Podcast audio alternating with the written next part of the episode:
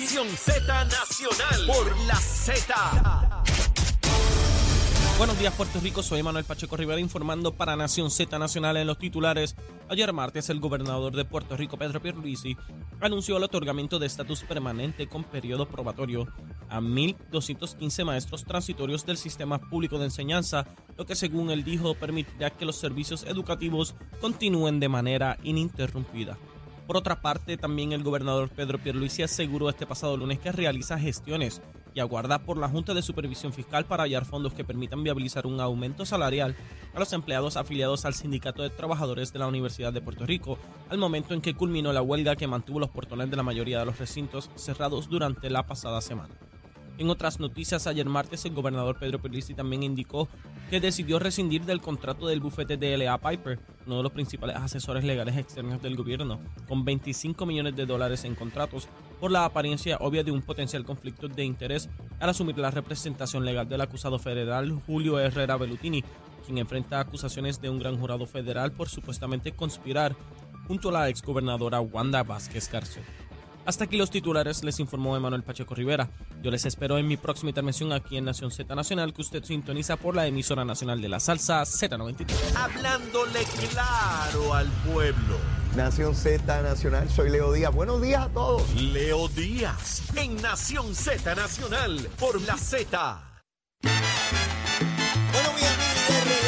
aquí a Nación Z Nacional. Soy Leo Díaz a través de Z93, la emisora nacional de la salsa, la aplicación La Música y nuestra página de Facebook de Nación Z. Mire, esta camisetita que tengo aquí, mire qué chulería. Mire los colores espectaculares, autismo.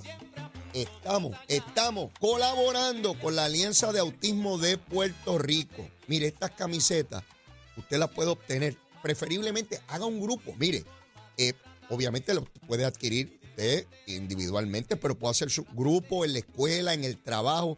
Con estas camisetas, cuando usted las compra, está aportando al proyecto Meta, que es de misión, empresarismo y trabajo para adolescentes y adultos con autismo.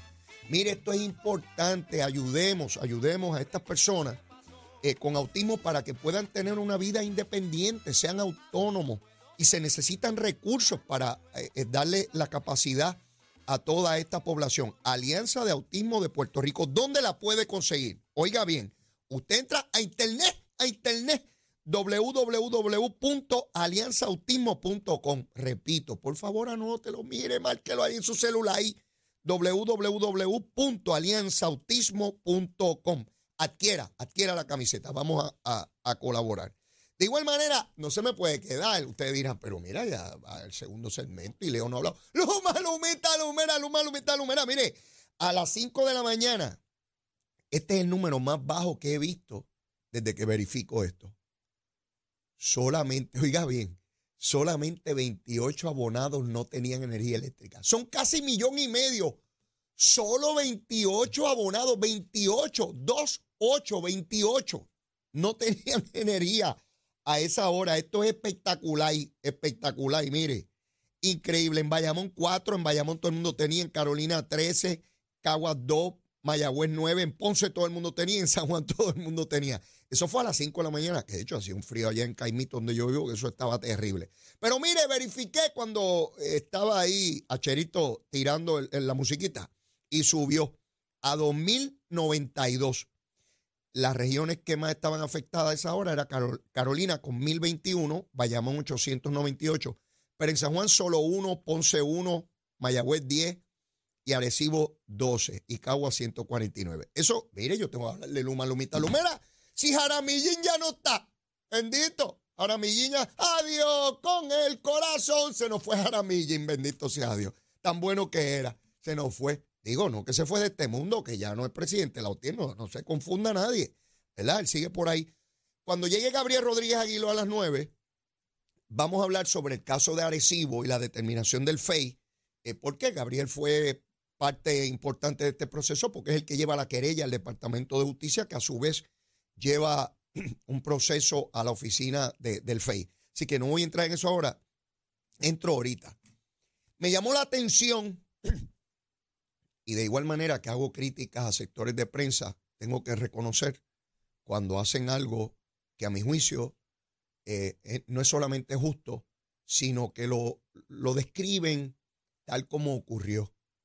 Ayer, el Departamento de Educación realizó una actividad con 1.200 maestros.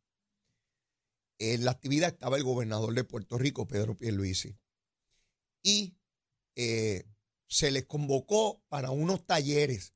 Y los maestros fueron allí, pues al taller que se les convocó.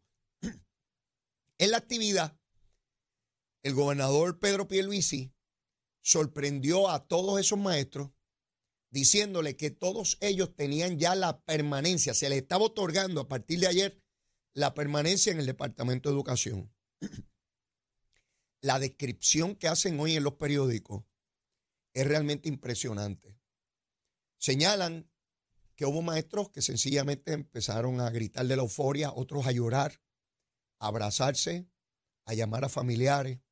Resulta que hay maestros de esos que llevaban 5, 8, 10 años esperando su permanencia. ¿Cuál es la importancia de la permanencia? La importancia es que usted tiene estabilidad en su trabajo, que usted puede ir al banco y decirle, yo tengo un trabajo y como tengo un trabajo con este salario, yo necesito que usted me haga un préstamo hipotecario para comprar mi casa, o un préstamo para mi automóvil, o un préstamo personal. Tiene la posibilidad de garantizar unos ingresos en ese hogar. Eso es demasiado importante para cualquier ser humano, no importa si en el campo privado o público. Y una de las tragedias de ese departamento por décadas es la cantidad de empleados que tienen que no son permanentes y maestros que pueden estar años, años sin su permanencia. Y se identificaron los recursos para que esos maestros tengan su permanencia. Excelente, excelente. Y todavía quedan maestros que no tienen su permanencia y el secretario le señala que tienen que cumplir con unos requisitos de educación, ¿verdad? Para las áreas en las cuales eh, están desempeñándose para poder tener la permanencia porque hay unas regulaciones, ¿verdad? Hay unos requisitos que cumplir. Todos los que estaban ayer cumplían ya, pero el departamento no les había dado la oportunidad de ser permanente. Así que enhorabuena a esos 1.200 maestros que finalmente tienen su permanencia y algunos de ellos narraban, y así se describe en el periódico, que eso les da más energía y mayor compromiso en su trabajo, por supuesto. Claro, a todos, a todos nosotros. En la medida en que la compensación por el trabajo realizado, las condiciones de trabajo, el respeto a la dignidad humana, sea en el gobierno o en la empresa privada, ¿eh? un empleado bien pago, en buenas condiciones, un empleado con mayor disposición a hacer su trabajo, hacerlo con entusiasmo. Eh, nada mejor que un ser humano entusiasta, realizando la labor que sea, la labor que sea. Y la compensación y la seguridad de un trabajo digno y, bien compensado es una gran gratificación para cualquier ser humano. Así que enhorabuena eh, eh, en cuanto a ese paso que se dio en el Departamento de Educación. Mire, ayer José Luis Dalmau, el presidente del Senado y presidente del Partido Popular, convocó a los tres aspirantes a la presidencia del partido, a Javi, a Carmen y, a eh, Jesús Manuel, a un restaurante para dialogar y, ¿verdad?, encaminarse hacia la asamblea del domingo y ya en mayo la votación de quién va a ser el presidente del partido. Yo veía la foto y yo decía, siguen subestimando a José Luis Dalmao y José Luis va poquito a poco en su sanguita decidió que no iba a correr para la presidencia. Y yo lo veía allí impartiendo, ¿verdad? Bien chévere. Él sabiendo que esos tres han hecho todo lo posible por fastidiarlo. Está todo el mundo clarito.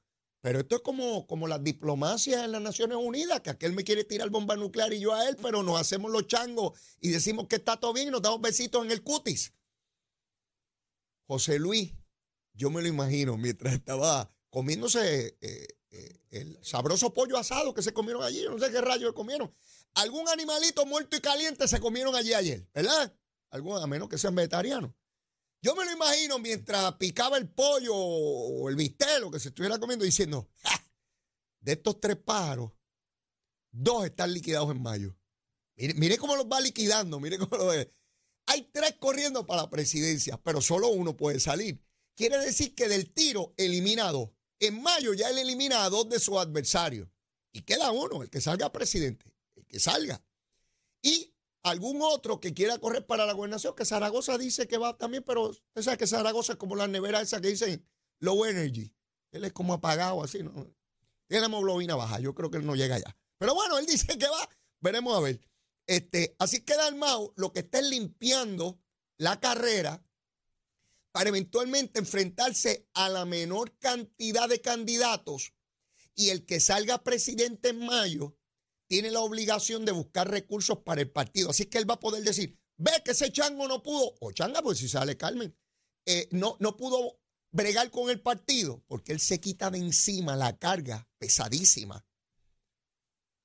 bien pesada, de un partido político que no tiene la gobernación. Yo sé lo que es eso, yo lo viví. Mire, cargar eso no es nada fácil, no es nada fácil. Y eso, él tiene la presidencia del Senado, yo era un gato flaco por la calle, yo no tenía ninguna posición de gobierno. Yo era un gato flaco por allí, en unas tenis este, calcomías, corriendo por las calles de Puerto Rico. Bendito, pobre leito. Acabó liquidado. Y así esta cosita.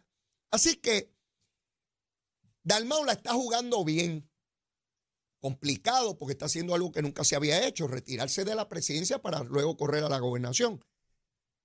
Pero así es el nivel que él entiende, son esos chongos, que él se puede correr esa, esa, esa jugada.